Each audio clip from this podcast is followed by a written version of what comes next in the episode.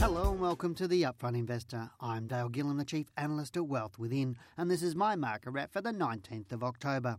Last year, with their share price falling due to the phone tapping scandal, News Corp undertook a share buyback to support their share price. The result is that since the low of $13.32 that it achieved in August 2011, the stock has rallied almost doubling in price. News Corp are now talking about another buyback. So, can investors expect the stellar rise to continue? And if the buyback is confirmed, should they participate? Typically, companies announce buybacks to support their share price, as was the case with News Corp last year, or as part of good capital management.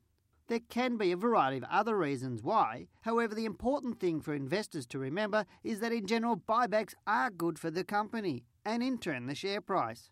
Quite simply, when a company buys back its shares from investors, they create more scarcity, as there are now less shares available in the marketplace and less shareholders. That said, buybacks can present a good time to sell on the market, as the share price is likely to be supported, and with the rise, astute investors can profit whilst with off market buybacks there are no transaction costs and sometimes shareholders are given incentives to sell. A word of caution though, with off market buybacks is that you may not be told exactly what price the buyback will proceed. The big question in the case of News Corp is will the announcement of another buyback be good for investors? Only time will tell. However, I suggest investors look at it as possibly a good time to take some nice profits. So, what do we expect in the market?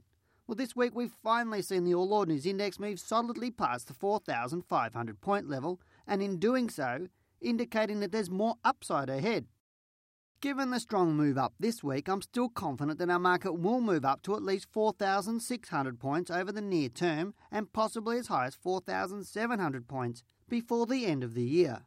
The next low on our market now looks likely to occur around January, and so at this stage our market is likely to peak just before Christmas. If the RBA announces another interest rate cut on Melbourne Cup Day, then it is possible that the current bullishness will last a little longer into January. Given that our last major low was in March 2009, right now is the time for investors to be making some nice gains, as we are due for our next four year low sometime in 2013. I'm Dale Gillham, the Chief Analyst at Wealth Within, and that's my market wrap.